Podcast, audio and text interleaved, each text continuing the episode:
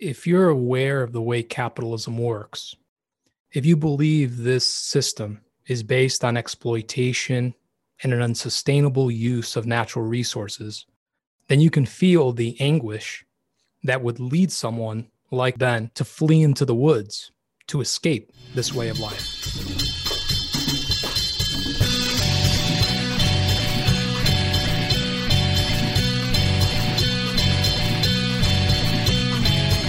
Welcome to the Redwood Podcast. Today we're going to be talking about the 2016 film Captain Fantastic, directed by Matt Ross and starring Viggo Mortensen. Gabo, had you seen this before?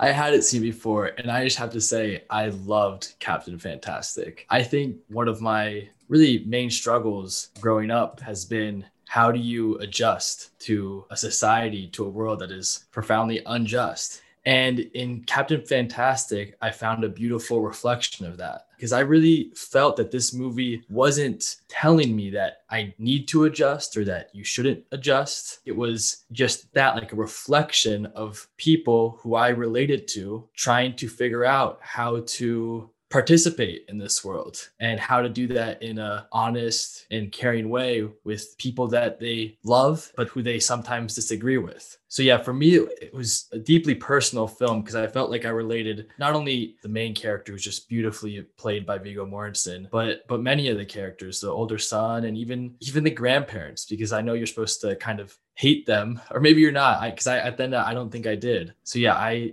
really loved this film, and I'm excited to hear what you guys think. What about you, John? So I think as I watched this film, what I thought of was that if you're aware of the way capitalism works, if you believe this system is based on exploitation and an unsustainable use of natural resources, then you can feel the anguish that would lead someone like Viggo, who plays Ben, to flee into the woods to escape this way of life. If I put that another way, and I draw on one of my favorite quotes, if you tremble with indignation at every injustice, then you are a comrade of Ben's.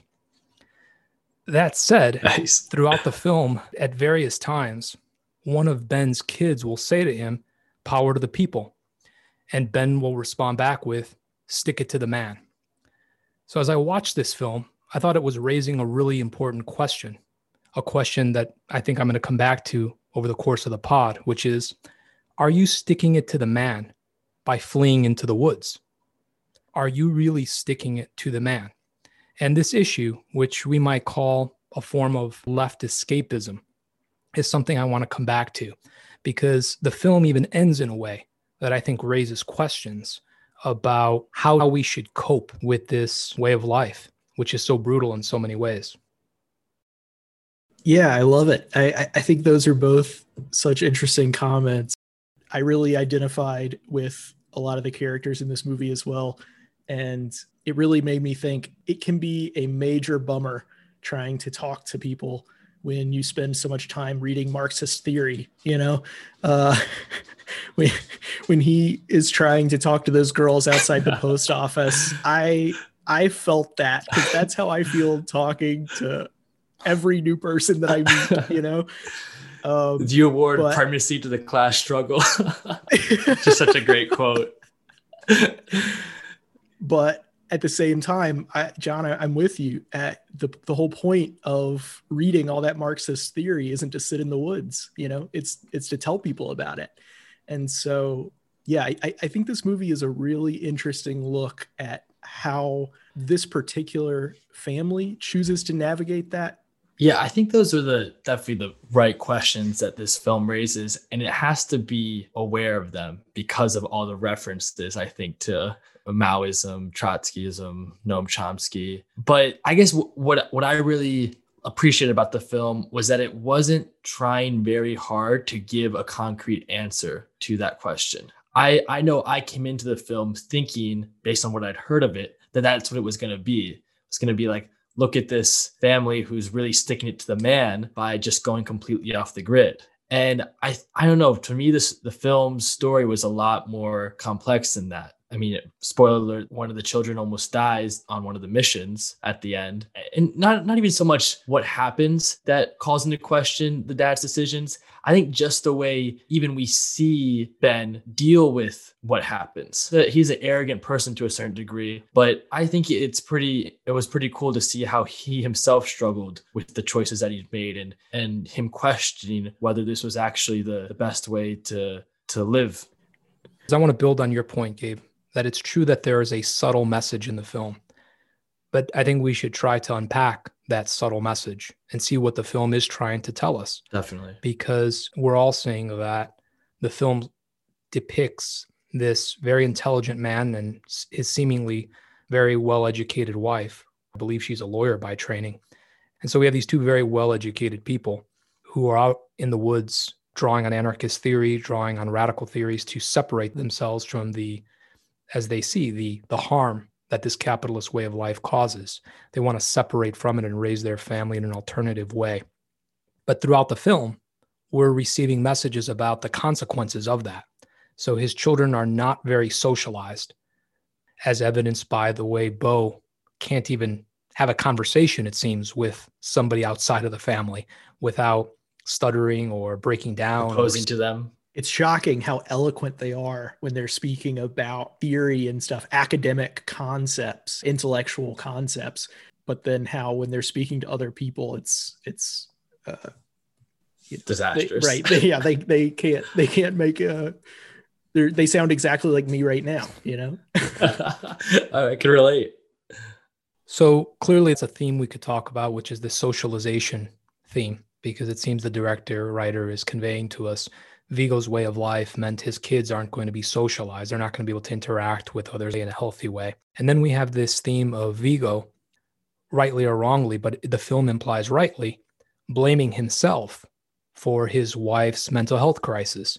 It's as though if they would have been on the grid, Viggo may have gotten her, or she would have gotten help sooner than when she received help, and maybe even gotten more regular help in relation to what she needed, because in the end, she is hospitalized, but Viggo keeps implying that he knew this was too much for her and that ultimately she ends up taking her life.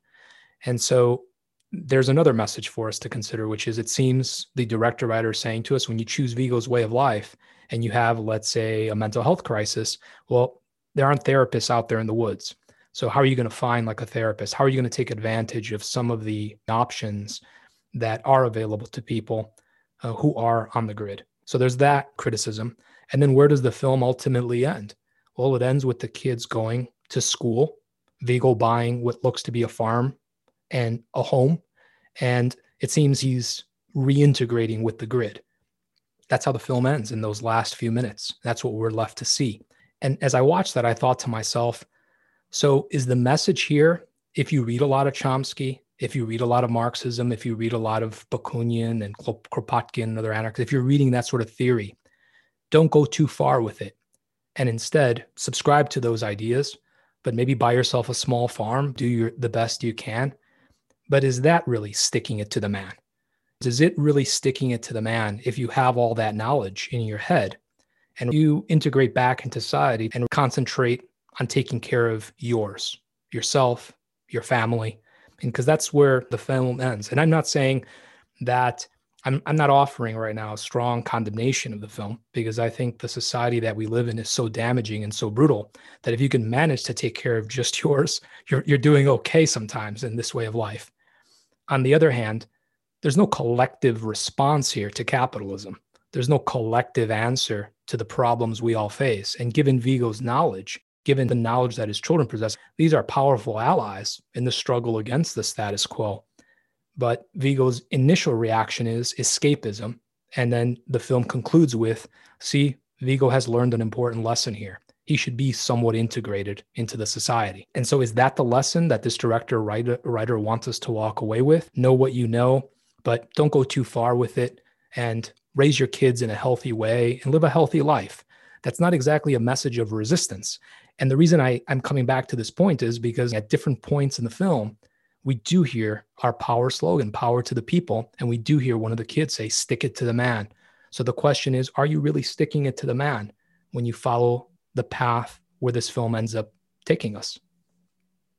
you know, it really made me think. So the idea that you're bringing up, John, really stood out to me, because I spent the whole movie sort of thinking these are like extreme versions of Back to the Landers, mm-hmm. you know, the Back to the Land kind of movement that I think has a long history in leftist circles. And then it's funny how at the end of the movie, they end up exactly there, right? A much more traditional back to the land approach, like a small farm and a little farmhouse, and your kids are still going to school. But we didn't really get to see much of that life. But I really hoped that it actually is much more collective. I think that we assume that living in a rural place means that you can't form community and have collective approaches to this sort of intentional living, but I hope that you can. We didn't really get to see much of their life, but I do kind of hope that the end is a reference to the fact that they can find more connection and build more community, even if it's in a different way than they might have in another setting. Yeah, I think the reason I maybe saw it a little bit differently than you, John, is I thought that the film was implying that Ben and his partner were doing this temporarily to raise their children. Like, one quote that sticks out to me is, "Our children will be philosophers." That's kind of called into question when the older son presents the college acceptance letters and the dad kind of freaks out. But I think that was more him being inebriated and grieving than really him saying that they were going to be out there forever. Ultimately, at the end, it was an honest representation of the reality that doing that is very hard. It requires conflict with loved ones who don't agree with that decision. It requires money. You can't just keep stealing from grocery stores forever. So I didn't really take it as the film's message saying, live your ideals, but not too much. It was, live your ideals, do your best, but it's hard and it sucks sometimes. I think the wife is conveying that she's ambivalent about them staying out there, but I think Viggo is committed to staying out there. And Viggo conveys he's committed to staying out there throughout the film. And the film even implies that there's a conflict there between the wife and Viggo to the degree that they want to stay out there. I even think Viggo is not that interested in his kid going to Brown, right, or Columbia, or definitely Yale or Harvard or something. So, oh, definitely. Yeah. No, that's not what I meant. I meant that at the forefront of their mind wasn't their form of sticking it to the man and escaping. At the forefront of their mind was, how can we raise our children in the best way that they are raised with love and wisdom? So like to me, it was their primary motivation wasn't resistance to society. Their primary motivation was that child rearing. Okay. And I guess what I'm saying is that's an individualistic, a family centric decision, right? Yeah, in other words, that's the criticism that I'm raising here. At the core of anarchist and Marxist theory is a rejection of an individualistic, family-centric logic. At the core of that theory is that through organization and through the collective, another world can be created. And so I think we are both seeing that the film is depicting people who, on a family-centric, I would argue individualistic level, decide to escape the ravages of capitalism by fleeing into the woods. Mm-hmm. And the message over the course of the film seems to be that Viggo is too rigid, that Viggo has gone too far. And therefore, the film concludes with them having more of an in-between place, sort of like what Davis described. That is, they've returned back to the land, but not to hunting and gathering. They are now farmers. And what I would say to Davis is, I was not implying that you can't find a community of resistance in the countryside or in a rural community. I'm saying the film doesn't show us Viggo and his family finding a community of resistance in the countryside or on the farm. And here I'm actually thinking about the work of Jodi Dean, which actually Gabe turned me to, and this quote by her that always stuck out to me, which is, quote, "Goldman Sachs doesn't care if you raise chickens," end quote. And I remember when I read that, it really stood out to me, because I thought to myself, on the one hand, if I'm going to eat eggs, I would rather eat them in an organic way from one of my neighbors who has chickens. I think it's disgusting the way capitalism treats us, the way it treats the fauna and the flora of the planet. And I don't want any part of that. But at the end of the day, is Jodi Dean right? Does Citibank, does Goldman Sachs, do they give a crap if I'm raising my own chickens and getting eggs? No, I don't think that that's a concern to them.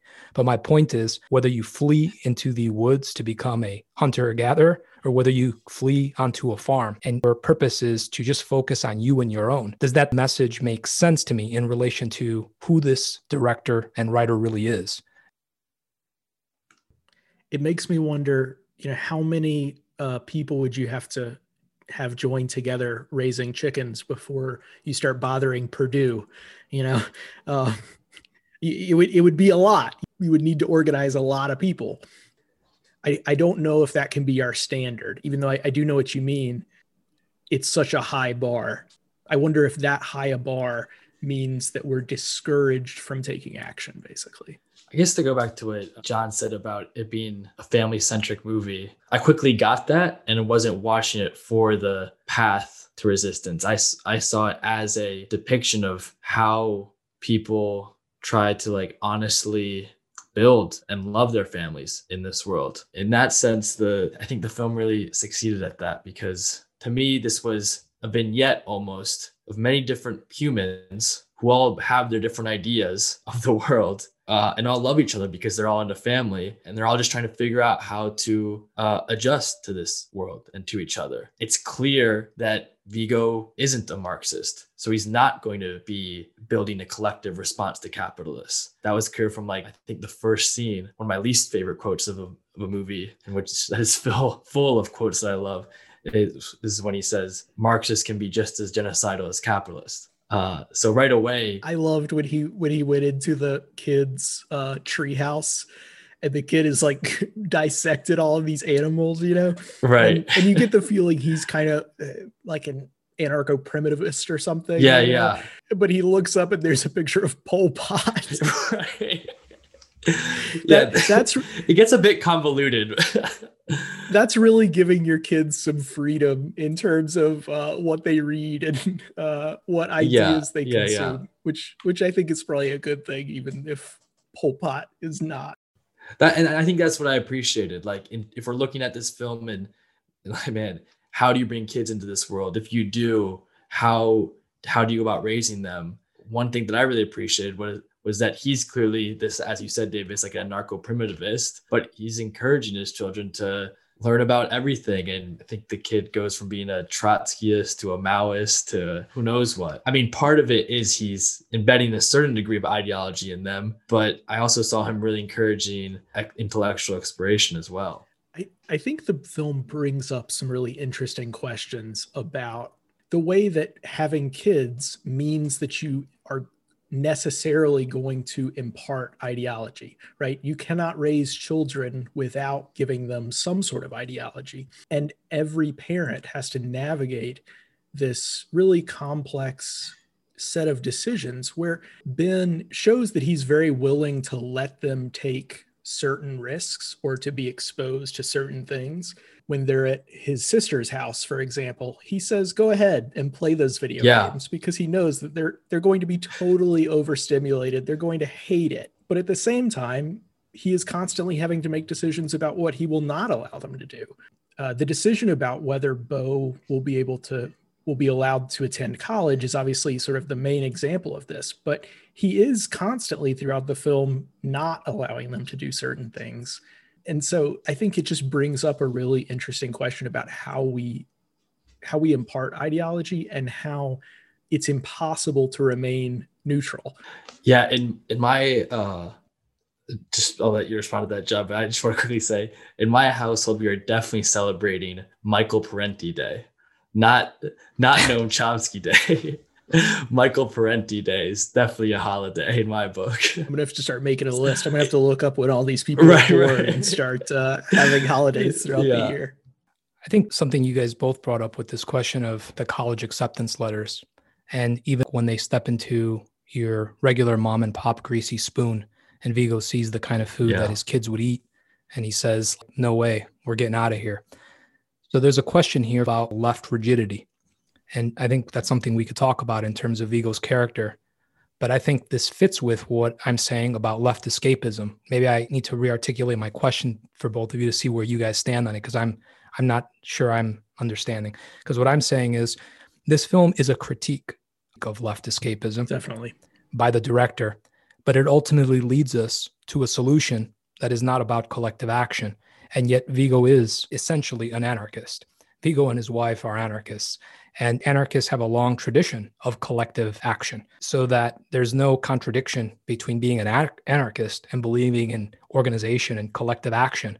But that's just not where the film takes us. The film instead takes us from a hunter-gatherer mode of living to a farm way of living. And as we're saying, I believe when Viggo becomes a farmer, I concede that I don't think he's going to be a factory farmer. I don't think he's going to start debeaking chickens, like on his farm and stuff like that. He's not going to do those things. Sure, he's going to be an organic farmer. But this film ultimately transitions us from a criticism of left escapism to a more moderate version of left escapism, basically. A socially acceptable version. So then the question is this more mainstream acceptable way of challenging capitalism? Is this a radical message for us? It is an example of extreme privilege, really, to just be able to kind of say, I'm going to bail, but I'm not really going to do anything to address the problems that I've identified. And the fact that they don't give us a more clear picture of what their life looks like once they move to the farm, I think does kind of prevent it from being an extremely radical message or whatever. Even though ultimately I'm in agreement with Gabe. To me, Ben was far too extreme in the approach that he took at the beginning of the film. I don't think that's the solution. So I appreciate that particular critique of the leftist escapism. But then, yeah, I think the ending is a little dissatisfying considering how effective that critique is through most of the movie.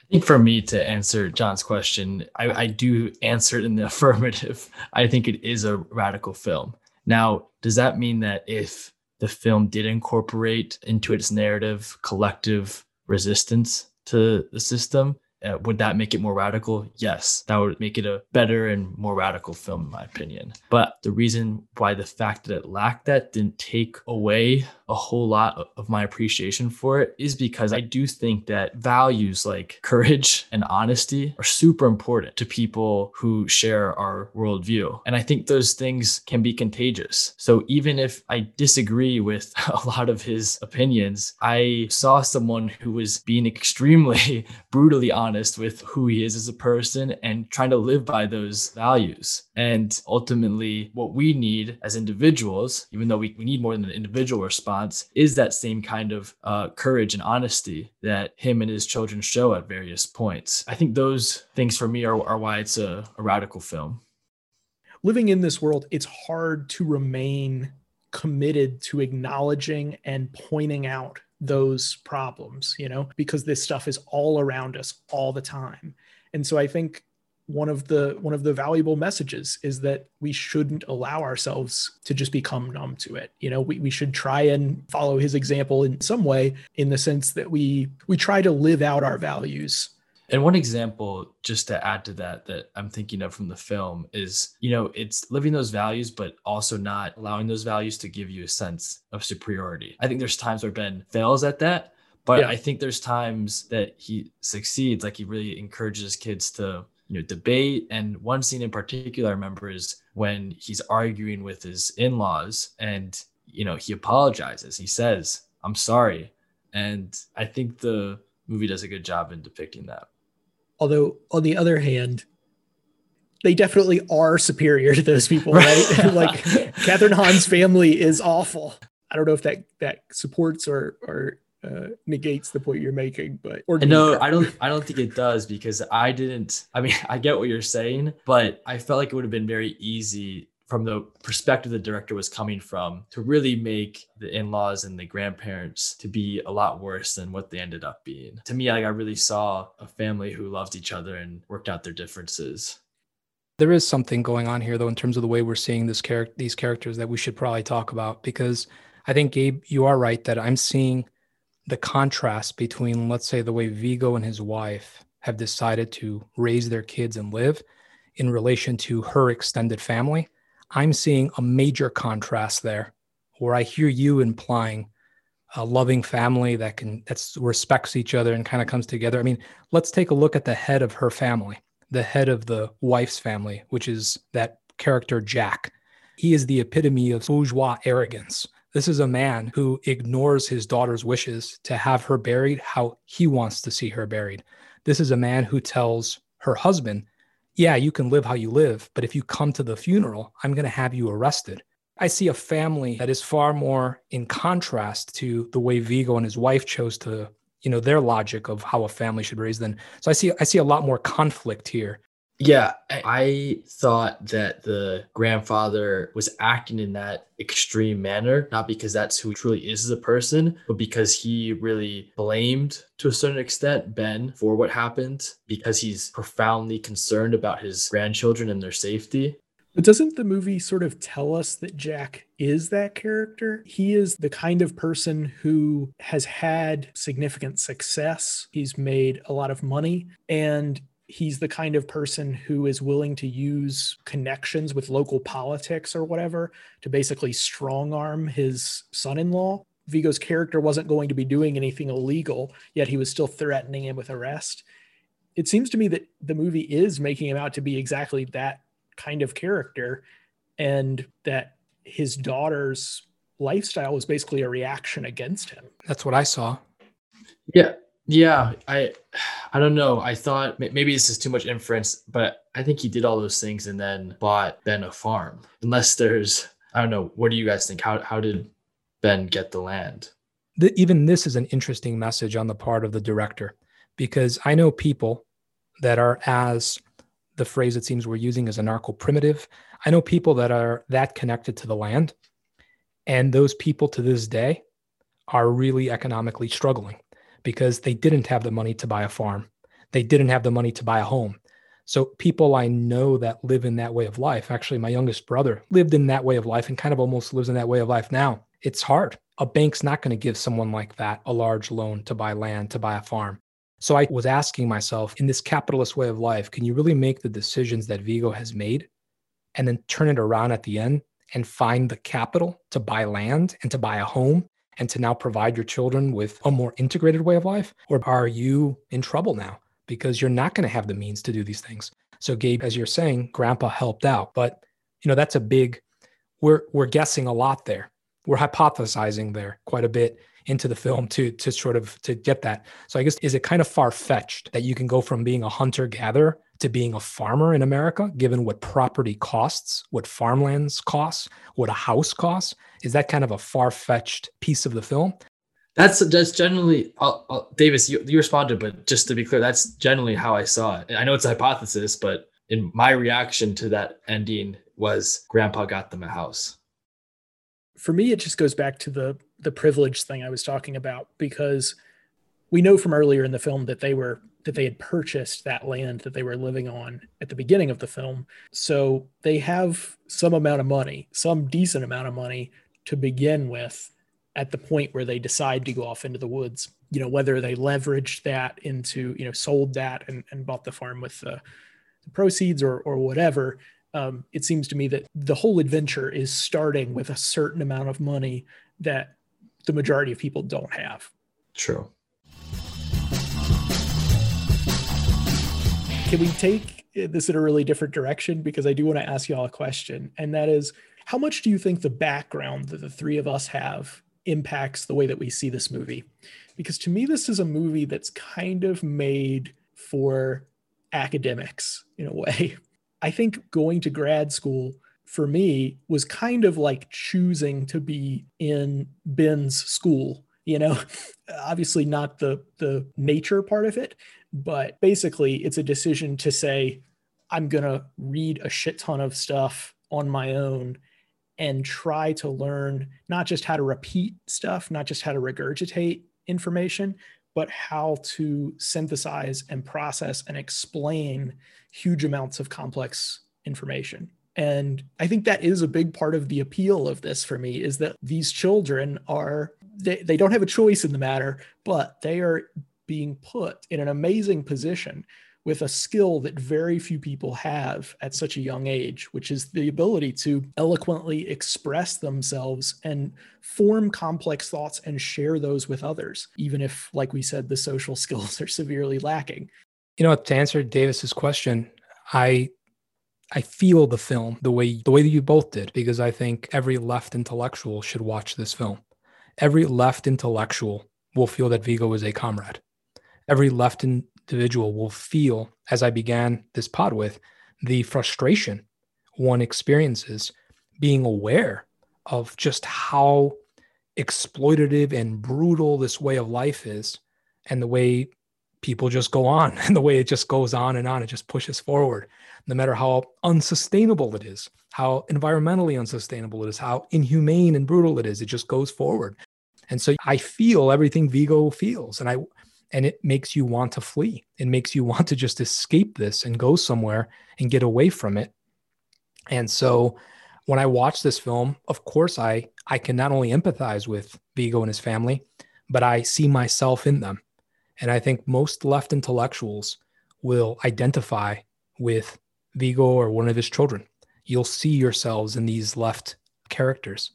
And I think that's what makes the film very powerful, fascinating, is that I am so connected to the emotions and the desires and the will to create something more humane than what exists, the will to create another world. I really love the film for that reason.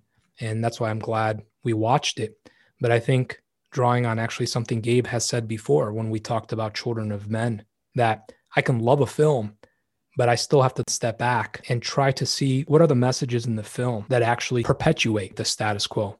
Because like all works of art, as I see films, they have a left in them and they often have a right. And so there are aspects to the film that I think are very left. But when I really think about this film and where it takes us, does this take me toward liberation? And I don't think the film does, but I think it's a great film. I love the film, but I think it just doesn't take me to a... Yeah. Well, I just kind of like how it is Children of Men redo, but it's reversed. I'm the one saying that this is more left and you're the one that's saying more right. So I really appreciate that. Because just to kind of expand on that, because I think this is where I don't think it's way off track, like you said, David. I think this is kind of right in the theme of what we've been discussing. I think my background plays so much into why I love this film. And while part of me totally agrees with what John is saying about the rightist aspects of the film, I think part of why I don't see that is because I don't feel like I have the place to say Ben's wrong, or I don't know what has led Ben to that point. I do know he's a friend, like John said. He shares this same indignation. And at one point, he's wearing a Jesse Jackson shirt. So that tells us he was involved in a really important political time in our country, which was the campaign for the Democratic nomination. Politics is hard. Maybe he was an organizer on that campaign and he had experiences that pushed him in the way that he ends up being. No, I think that makes total sense. I mean, being part of the Rainbow Coalition and watching that get crushed the way that it did, maybe that pushes you towards some individualism or whatever. Yeah, that makes sense to me. That's exactly what I mean. So I'm not nowhere near having kids. I don't know how that, seeing life that you've created, how that affects the way you make your decisions in an individualist or more collective way. What I was thinking about that I do want to mention about this film is I think there's a world, if Ben is in real life, where he was friends with, I think his name is Joseph Budaj or Joseph Harris, one of them. This is the guy to translate Gramsci to English for the first time. And he's the father of Pete Buttigieg, or the father of Kamala Harris, or now vice president. Both of them maybe took more conventional routes than Ben in their child rearing. And their children are now perpetuating the status quo more than anybody. Well, I guess for me, one of the big reminders of this film, and John, you're so right, Ben is a comrade. I also think there are times where I agree with almost everything Ben is saying, and I find him still to be totally insufferable. And I think that's a good reminder when we're organizing and talking to other people that we have to be really careful about how we present ideas, because at times he does have such an air of superiority that I think it really gets in the way of his message, that we have to try to meet everybody where they are. Nobody has the exact same experiences as anybody else.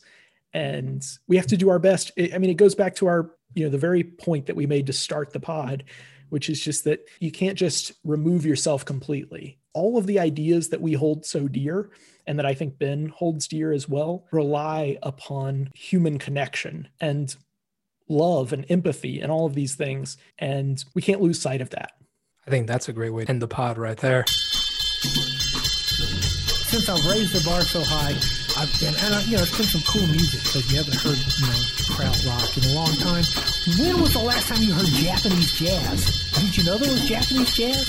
You probably thought it was Japanese karaoke. No, there is Japanese jazz, and one of the hottest Japanese jazz groups is called Pistol Jazz, which is kind of what attracted me to it. You know, I come across a name like that, I said, come on, I gotta listen to these guys' music. Pistol Jazz.